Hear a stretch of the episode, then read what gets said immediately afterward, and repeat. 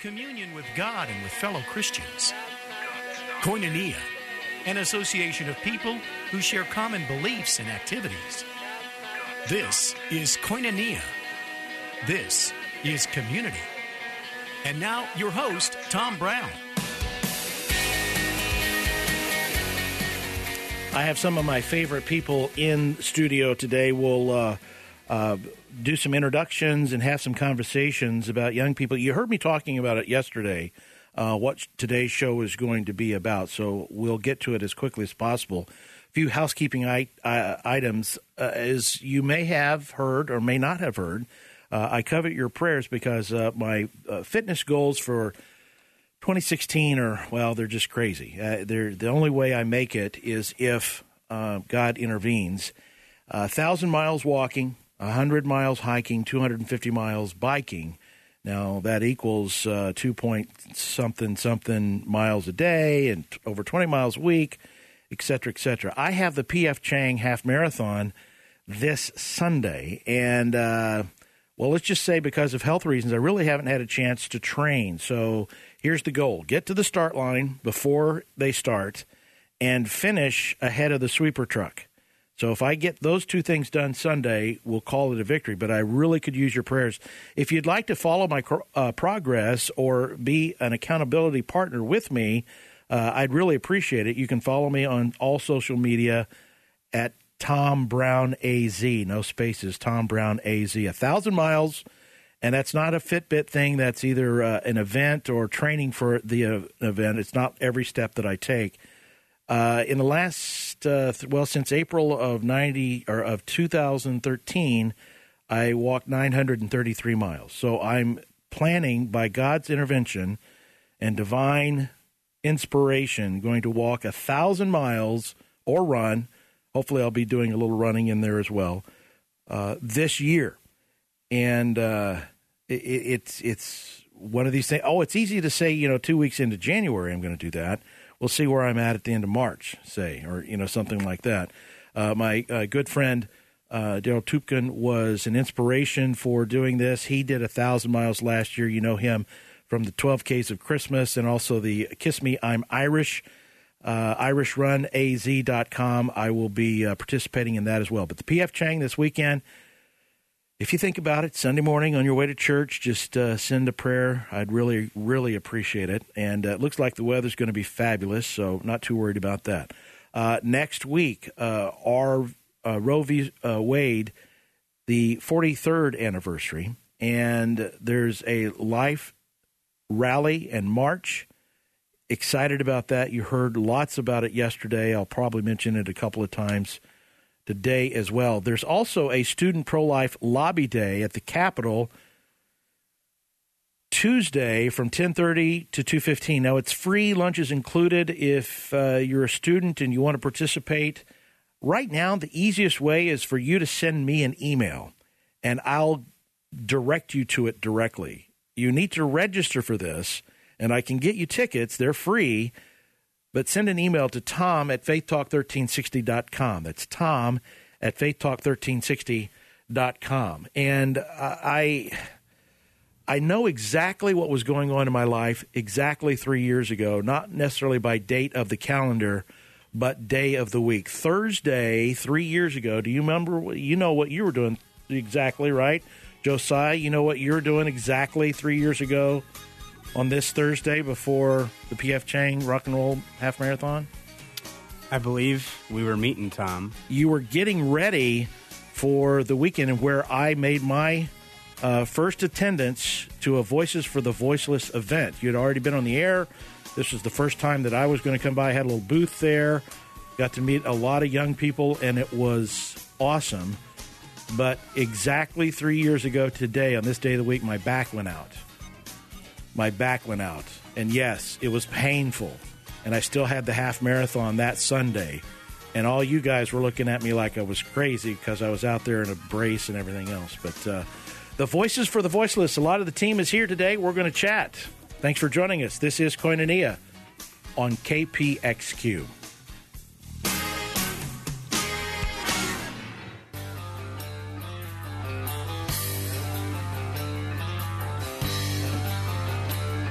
This is Koinonia. You're listening to Faith Talk 1360 KPXQ, and uh, in studio, uh, some of the team from Voices for the Voiceless, Josiah Friedman. Uh, we met a little over three years ago. I think I've made that blatantly clear now. Uh, and I was excited. Uh, you and Paul came in, if I remember correctly, and Paul's dad was the chauffeur that day. And uh, Paul's dad has these awesome business cards that have a weird shape to them, so they always stick out. that's like I don't remember what's on the business card, but I remember that for sure. All these little details that we remember, but here's here's the thing. I was struck by your heart, Josiah, and your team of young people for life and how committed to the issue you were. I was immediately drawn to that. I was very excited, and then you guys asked me if I would pray uh, there, and that's just totally in my wheelhouse. I was so excited. And uh, three years hence, it's it's still going, still growing, and uh, we're going to talk a little bit about this last year and the upcoming year. But Josiah, give me a little your background and uh, just kind of a, voices for the voiceless uh, primer, if you would. Tom, well, we did meet three years ago, uh, and uh, that was our first kind of big event as an organization. Uh, at Voices for the Voiceless, we have been doing uh, varied forms of what we're doing, kind of learning and learning. We started as a young group about six and a half years ago. I was 16 years old, started a pro life group that met in my living room, and we did a lot of things. We led a prayer campaign out in front of an abortion clinic. Uh, we raised about $10,000 for the crisis pregnancy centers, and slowly but surely uh, grew as an organization and then made the decision while uh, many of us were in college to become a 501c3 and to begin to take on some some bigger things. So what began three years ago uh, when we first met has really grown um, into something that's pretty special. Our movement has grown. The number of people that we have in our organization has grown. Uh, today at Voices for the Voiceless, um, every week we work with 22 uh, highly uh, highly proficient, highly competent, uh, dedicated staff who are young people. These are 20 somethings. Uh, some of them are still in high school, some of them have recently graduated college. These are people who understand how to reach their generation with a compassionate portrayal of the pro life message and are getting it done. And one of the things that uh, I've enjoyed uh, as I've watched you guys is that. I get to learn a little bit about how to reach you as well because I watch what you do and I see what really energizes and uh, it, it's not necessarily that different than what would have energized me uh, as a young person. It's just there's so many more tools available now uh, through social media, just digital media of all sorts. But uh, this this thing of the life issue, uh, another thing that struck me, if you remember, uh, you guys were walking around the homeschool convention with these T-shirts that had a you know the most prominent feature of it was seventy eight percent, and I immediately knew what that meant. Uh, but it was also exciting that young people were identifying that as well. Tell me a little bit about that initial kernel uh, and just where all you've reached out for others to participate. Tom, when we came up with that phrase, we are the 78%, we were addressing a cultural problem that's really prevalent around the country when we discuss the issue of abortion. Conversations about the abortion issue tend to center around women's health care, choice and pragmatism. Uh, and those are not winning conversations for us. Those are assumptions that are made that kind of put the pro life movement in an incorrect light. It doesn't truly showcase the, uh, the compassionate reasons that we make our case for life uh, and, uh, and at the same time uh, make our case for the mother as well. We mm-hmm. knew we had to reshape the conversation with something that would resonate with our generation. And so we looked around to try to identify what messages there might exist uh, in order to resonate especially well. And, and we found this um, abortion in our generation. Um, changes what it means to be human. It denies the basic principle of equality in this way, and that um, at the moment when we are equal in every way possible, some of us make it and some of us don't.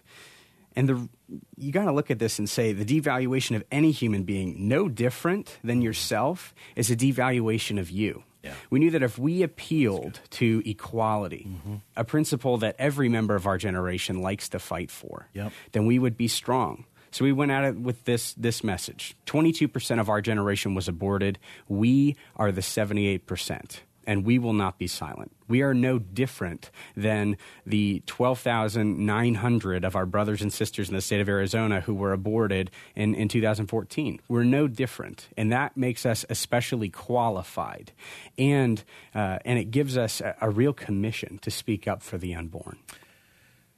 And that's you, my audience. You can see why I was drawn uh, to this team so so clearly and so strongly because their ability to articulate Josiah. Um, 2015, it, it was uh, an interesting year, and I've been in this uh, this battle, if you will, to use a military term, for a long, long time. Um, but you know, it's it's about love and grace is what motivates my heart. But 2015 was kind of an interesting year uh, in our society and in this area particularly. Yeah, Tom. Uh, in 2015, there were a lot of things that happened. You take the uh, the videos that uncovered the injustice that was going on in Planned Parenthood clinics across the country.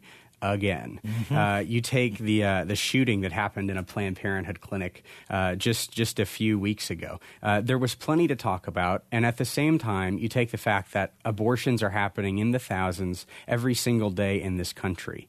This is very possibly the biggest issue uh, in the United States of America right now. It affects and impacts every member of my generation in profound ways. Some ways that are, that are invisible, but mostly in ways that are not. We just haven't really been looking for them. Now, the encouraging thing is that the pro life movement here is especially strong. Uh, you look at the education, religious, and legal arms of the pro life movement, uh, our partners uh, in this charge have been incredibly effective over the last year, passing laws, leading massive international prayer campaigns, and educating people about life in the womb.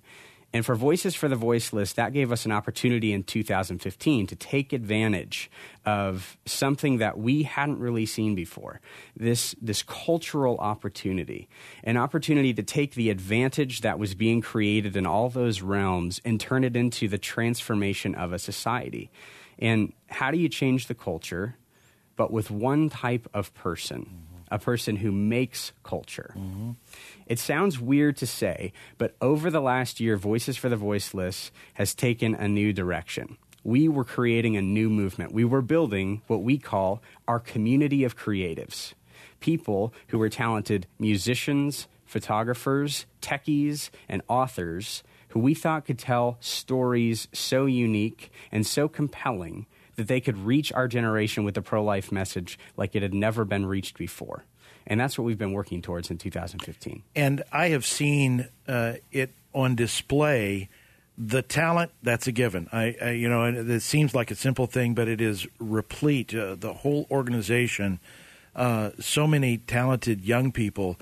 But the thing that's uh, very powerful for me is it, it's as true today as it was for me 30, 40 years ago the you can't change the conversation unless you control the lexicon.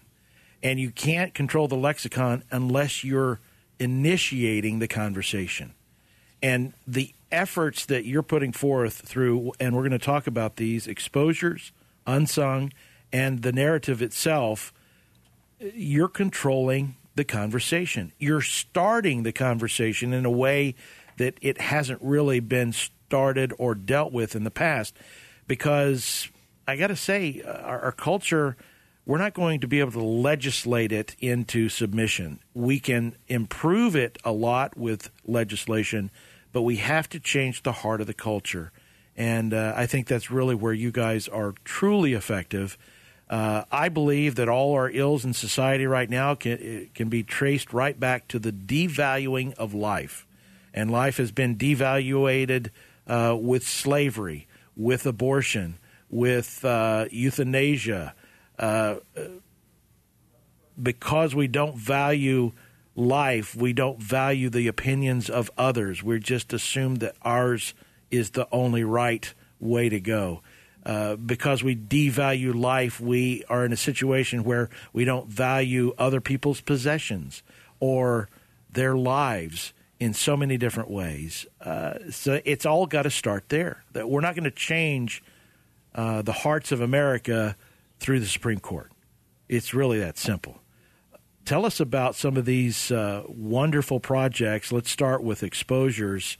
Uh, tell us what it is, and then uh, we're going to get deep into it uh, in our next segment. But just kind of give me the ten thousand foot view. Here's where we start, Tom. In the pro life movement, often we have a cause to fight for, and that cause is very clear to us, but often we don't take the time to listen, to discover the messages that truly resonate with our generation. In our Exposures Project, we're bringing together really talented photojournalists to walk the streets of downtown Phoenix and soon all across the country and to ask people how they've been affected by abortion. Uh, it really is something that gives us a window into how people are processing this decision and gives us an opportunity to show compassion on the spot and then to create a compassionate conversation online. That's really what Exposures does. But, Tom, all of these projects really emanate from this starter question What is a Christian to do? In a generation, I think that most people feel is perhaps running further and further away from our values. Mm. What do we do in that case? Do we copy it and create our own subgenre? I think as Christians we've tried that. Uh, do we condemn it? Do we hide out? Do we uh, do we not drink uh, coffee unless it's Christian coffee and not watch you know movies unless they're Christian movies? Or is there a third option? I think in John 17 Jesus says, "I do not ask that you take them out of the world," talking about his disciples, but that you keep them from the evil one. As you sent me into the the world, so I have sent them into the world. There is a call to engage with the culture. And to do that, we have to tell a story, a different story. Christians have an opportunity to, to dominate that story and to, to decide what it means. At Voices for the Voiceless, we're bringing together a movement of musicians, photojournalists, filmmakers, comedians, chefs, artists, storytellers, the people who are making the world around us and determining how we think about the world around us. We call them our community of creatives. And Tom, we think they're going to change the world. And I agree. And we're going to continue the conversation and meet some of these next. You're listening to Koinonia. This is Faith Talk 1360, KPXQ.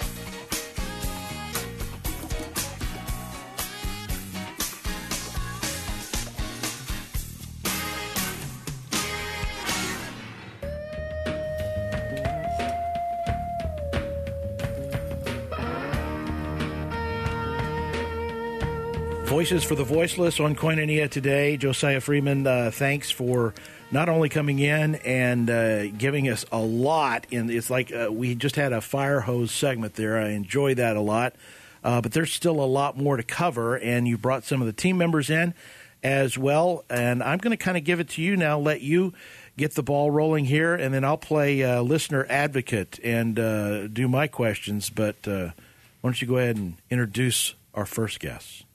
Thanks, Tom. Uh, my our first guest here is somebody who uh, I actually sat down with and recruited a couple years ago. He's 19 years old. Uh, he's been a freelance photographer uh, for a number of years. Incredibly talented at that, um, and phenomenal at teaching people how to do portrait photography.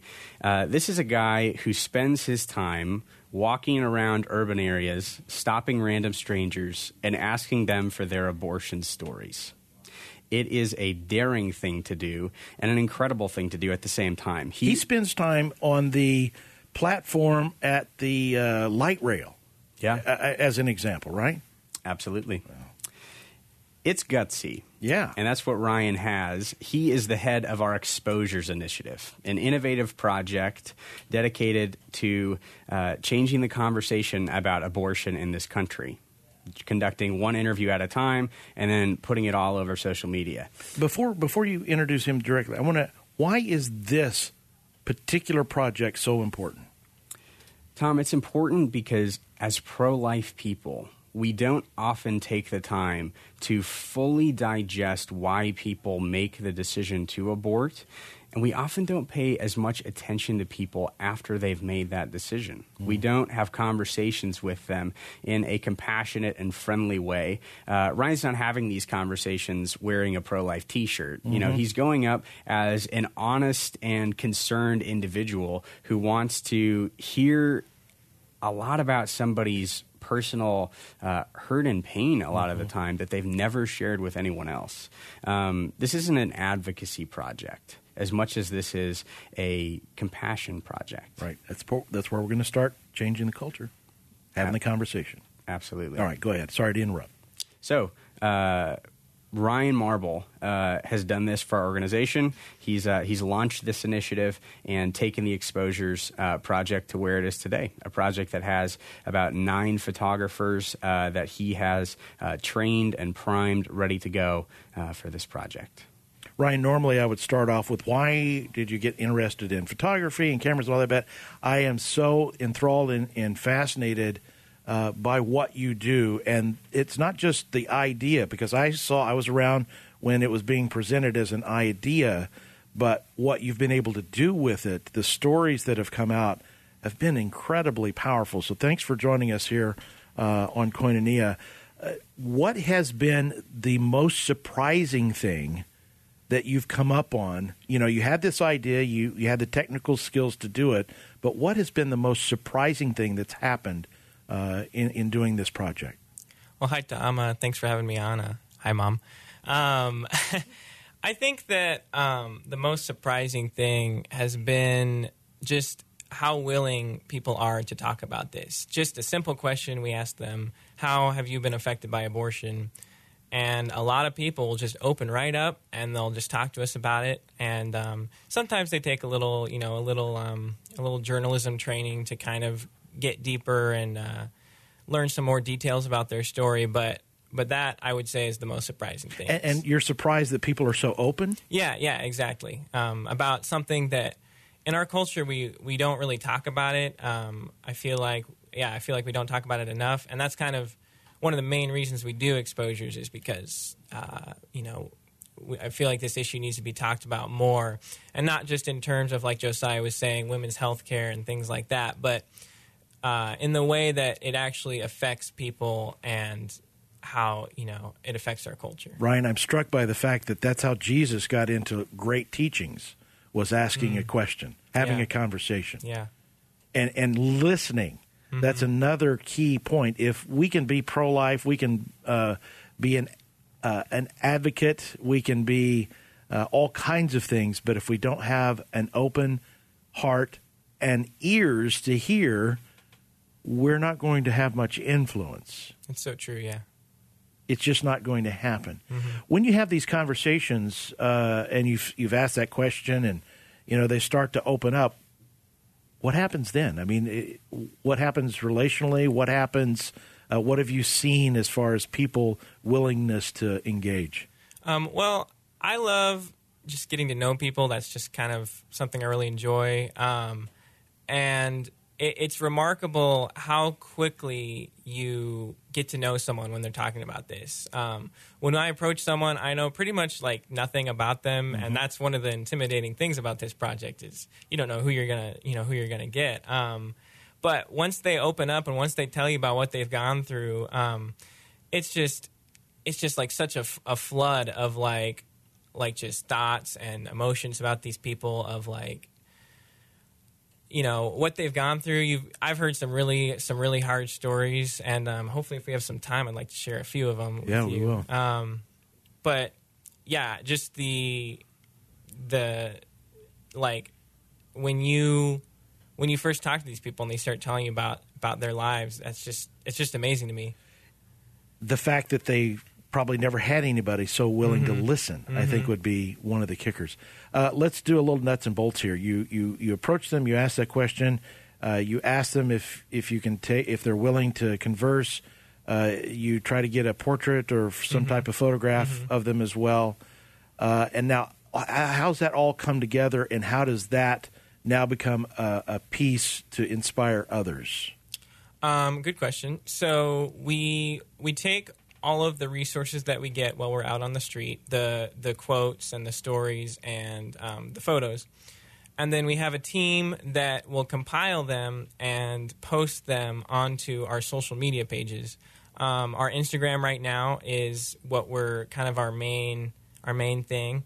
Um, that's at Exposures Project um, if you're on Instagram, and we'll post those um, and we'll also put them on our blog as well. Mm-hmm. Let's uh, hear some of those stories. I've I've read a lot of them. I know I, I've have favorites, and there are some that I, I look at the picture obviously before I do any reading, and the number of times I've been surprised by the story uh, is it's frequent. It, it, it's frequent, but uh, give us some of your stories. So um, there's one that I just had recently that um, hasn't been posted yet, and it's one of my favorites. Um, we were talking to um, two people on. Um, it was at Tempe Town Lake, and I was like, you know, it was it was kind of like like when I was thinking if I should approach them or not, I was kind of like, you know what, uh, let's give it a try. Like, we'll see where this goes. And honestly, it was probably, I'd say, one of the best conversations I've ever had doing the Exposures Project. Um, the the lady that we talked to, her name was Sabrina, um, or I'm sorry, Serena, and um, she was telling us about her her teen pregnancy and how she was a teen mom.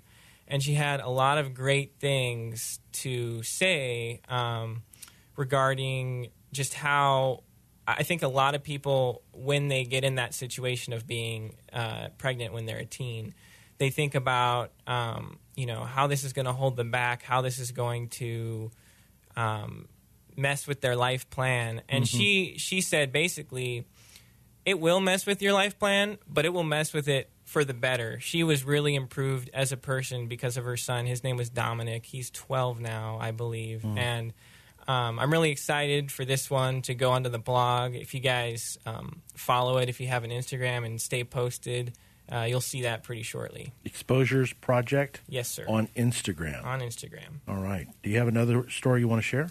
I do. Uh, this one I'm going to read off of the blog. Let's see here. It's about um, it's about a girl that we met on Mill Avenue, um, and her pregnancy situation. This is a this is a sad story, but it is it's one that has impacted me the most. Um, just talking to her, I was. This is kind of what I was talking about earlier when I said just like getting to know these people and them opening up about these situations, and you learn so much about them in such a short time. Uh, so I'm going to read this right here. Um, she said, I had an abortion about two years ago. I had just found out I was pregnant, so I told my boyfriend. When I told him, he forced me to get an abortion. His dad was a lawyer, and he said he would sue me if I didn't get rid of the baby. I was 19, nervous, and a lawsuit really scared me. I'm okay now. My mom and sister really helped me through it. And this, for me, was the kicker. After that, she said, Wow, I've never talked about this before. Mm. And I think that that really sums up the power in this project yeah. is that these people haven't talked about this before. And not only are we affecting people on our blog getting to read these stories, but the people we actually talk to, we're getting them to, to bring these memories back and think about them and realize that abortion really has affected them, whether it's themselves or a loved one. I know there are many times you have conversations, oh, I had a cousin, or I had uh, I, one of the more powerful ones early on was uh, the young man said, you know, that was my cousin Mm-hmm. That that would have been a cousin that I don't get to know. Yeah. And uh, it's those kind of conversations that are going to change the hearts and minds of the culture. Josiah, we have uh, just a, a, couple of moments here before the break, but what is uh, your vision ultimately for the Exposures Project? You were very specific early on that this was a way to communicate in a non confrontational way, not just with these conversations at their inception, but you know, as the wall of photos and quotes begins to build? You had a, a particular thing that you thought it would influence in the culture. Tom, we think it can change how people talk about the issue of abortion. And we think it can change specifically the starting question from should this be the woman's choice to how does abortion affect people mm. in our generation? And we think if that question changes as we grow this project to have influence across the West Coast and on social media around the country, we think we can change how people talk about it and therefore the conclusions that they come to. And it's really, really hard. I you know this is an old adage, but it's really, really hard to hear someone's heart when you're screaming, right? Mm. Absolutely. Uh, I mean, it's it's it's physically and and you know, but it's it's not possible. So that's the reason we need a new approach. We need a different approach.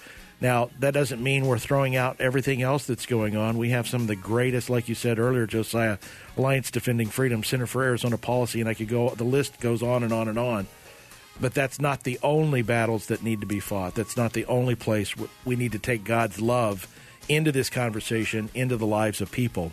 Uh, that's just one of the projects that Voices for the Voiceless has. We're going to uh, learn about another one as the conversation continues. You're listening to Koinonia on Faith Talk 1360 KPXQ.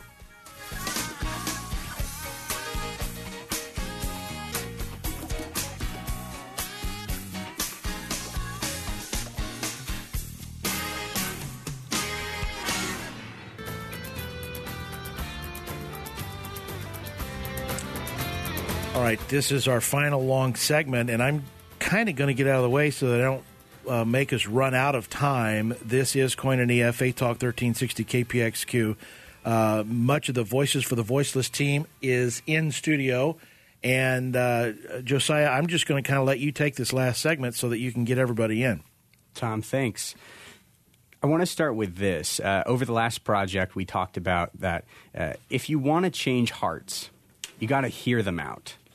But sometimes you got to sing it out in a way. And here's what I mean by that. Um, in, ni- in 1791, and a lot of people know the story of William Wilberforce, uh, who eventually abolished the slave trade in Great Britain. He and his political allies faced a huge setback as they pursued the abolition of the slave trade.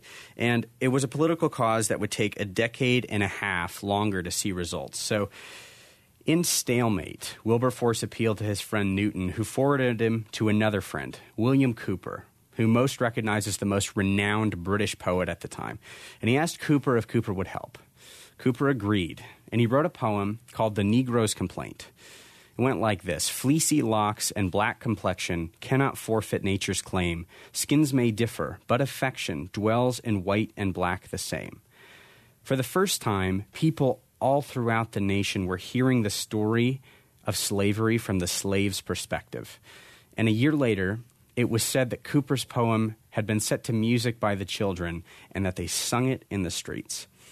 At Voices for the Voiceless, we believe that when it comes to the abortion issue, what's sung in the streets is just as important as what's decided in the Oval Office.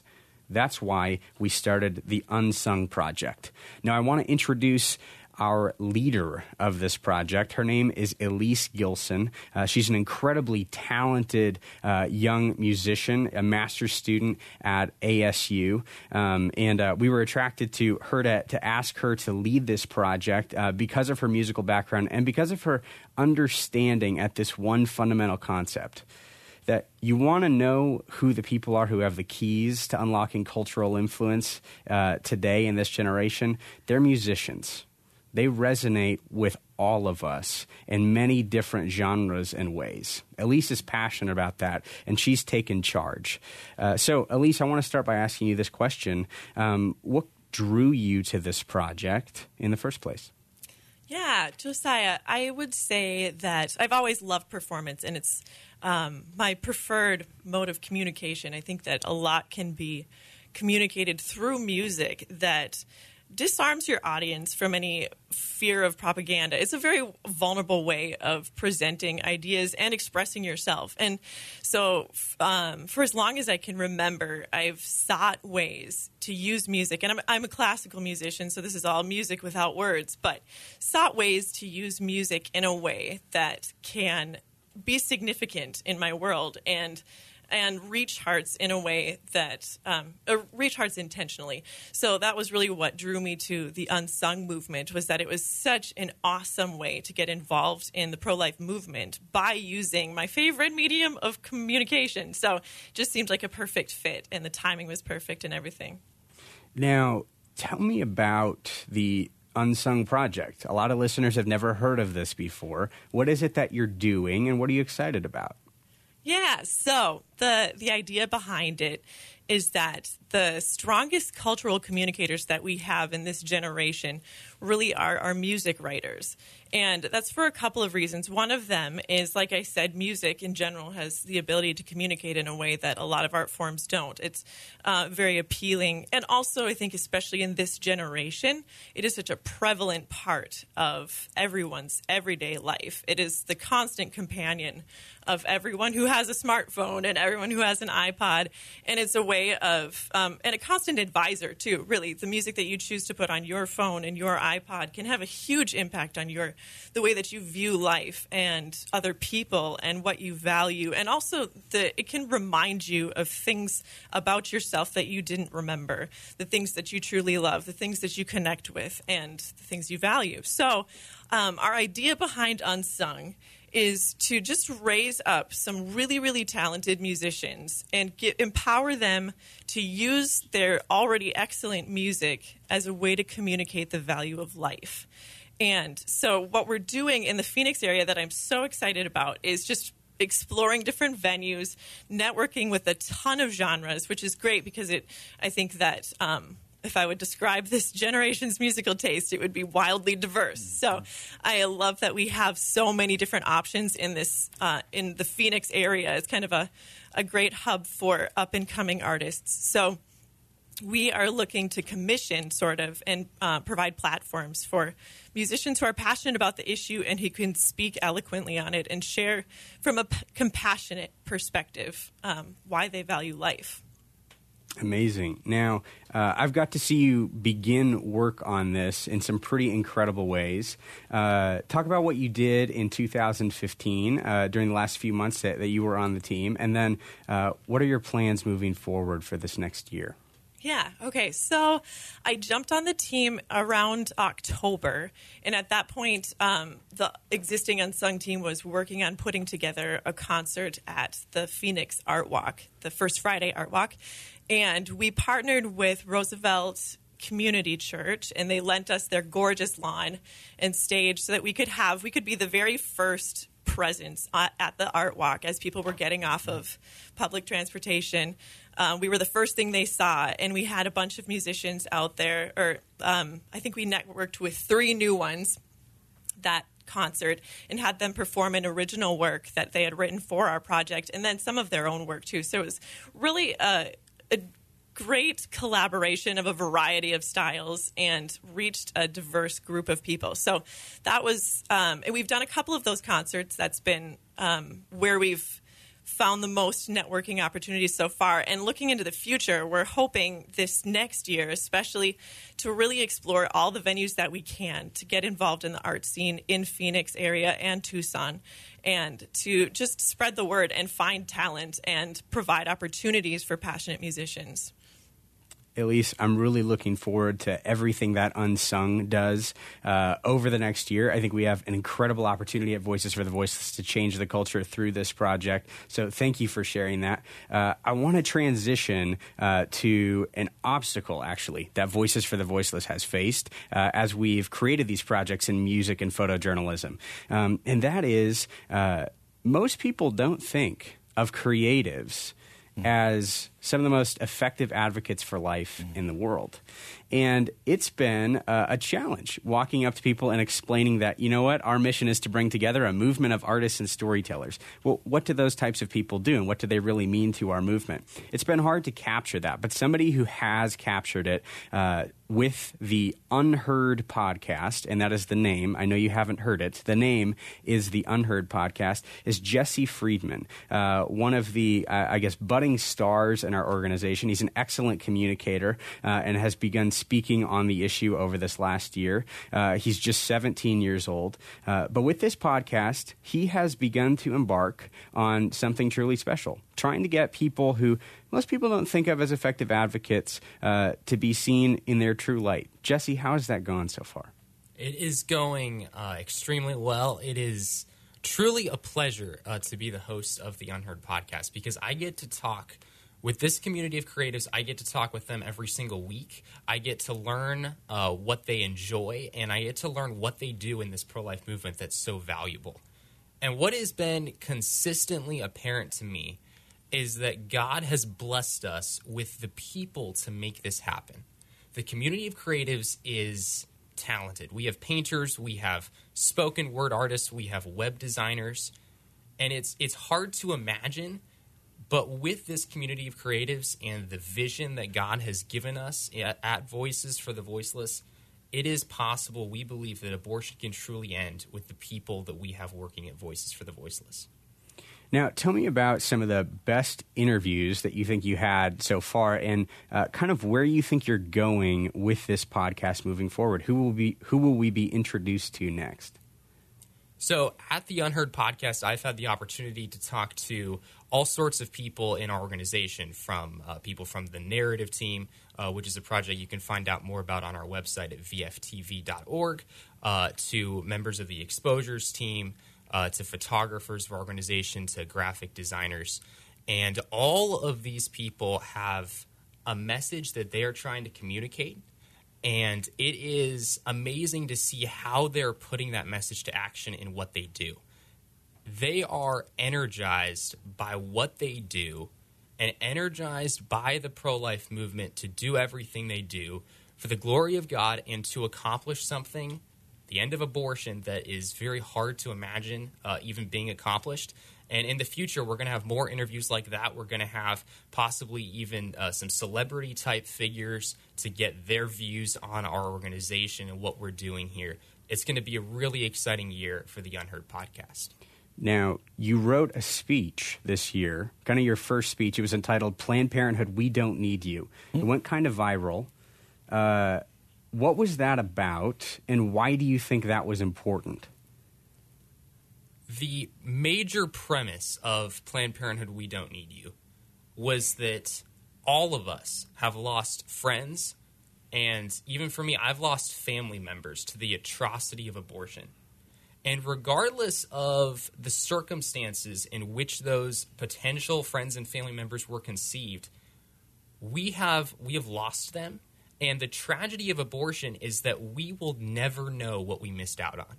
There are people that we will never get to meet, that we would have gotten to meet had abortion never existed.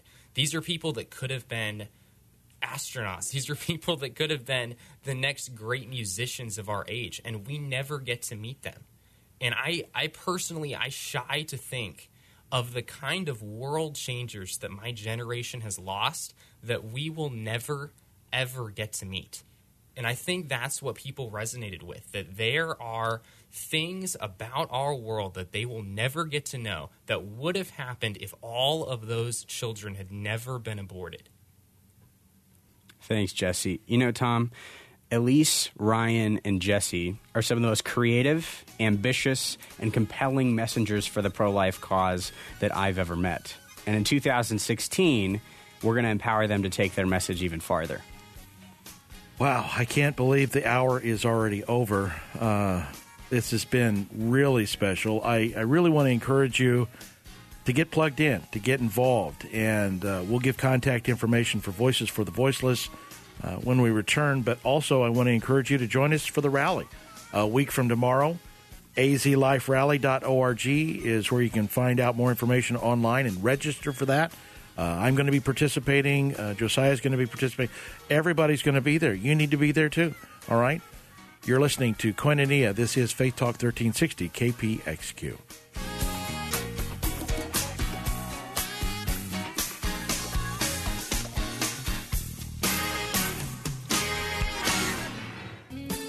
So much to get to, so little time. Josiah, thanks for you and your team being here today.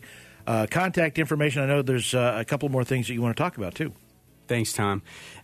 I want to talk about this. At Voices for the Voiceless, uh, we ask two questions before we go on any endeavor. That is, is it true? Is the message that we want to send true? But we don't stop there because we ask this question Will it win? At Voices for the Voiceless, we're bringing together the community of creatives to communicate the pro life message in a winsome manner that can resonate with people who are on the complete other side of the worldview spectrum. Mm. We want them to see uh, the value of life uh, for what it truly is. We want them to capture a vision for our best future, which is a world where abortion doesn't happen. Uh, we want them to see that if men, young men, take responsibility for their actions, and if young women have courage and, and they're strong, we're going to live in a better place. Mm. At Voices for the Voiceless, we need uh, we need help. We need people to get behind our community of creatives, uh, to believe in us, to pray for us, uh, and to support us in a lot of other ways too. Uh, if you want to connect with us, you can go to www.vftv.org. That's vftv.org, uh, or you can come to. Uh, we're actually speaking on Sanctity of Life Sunday at Redemption Church in Tempe at the 9:30, 11 o'clock, and 5 o'clock services. We'd love to connect with you there but get behind our community of creatives. All right, Josiah, I'm going to have to have you back because I know we didn't cover everything that we need to cover. So we'll have you back. But uh, as I like to do, let's uh, close with prayer. Thanks, Tom. Father in heaven, I thank you uh, for this opportunity. Lord God, I pray for my generation. Lord, that the pro life message would resonate with each one of us in a particularly special way over this next year. Lord, that the things that we embark upon would be done with compassion, uh, would be done as you would do them. And Father, that we would be able to win hearts and minds by your grace over this next year. Lord, we put it in your hands, Father, and we're here for you to engage with the culture around us. Give us a spirit of power and not of fear as we go about doing that. Amen. Amen. Thank you, Josiah team, everybody nice and loud. Thank you. Uh, and, uh, well, I don't know how I follow this up. Glad the show's over. All right. We'll see you tomorrow. This is Koinonia. You're listening to KPXQ.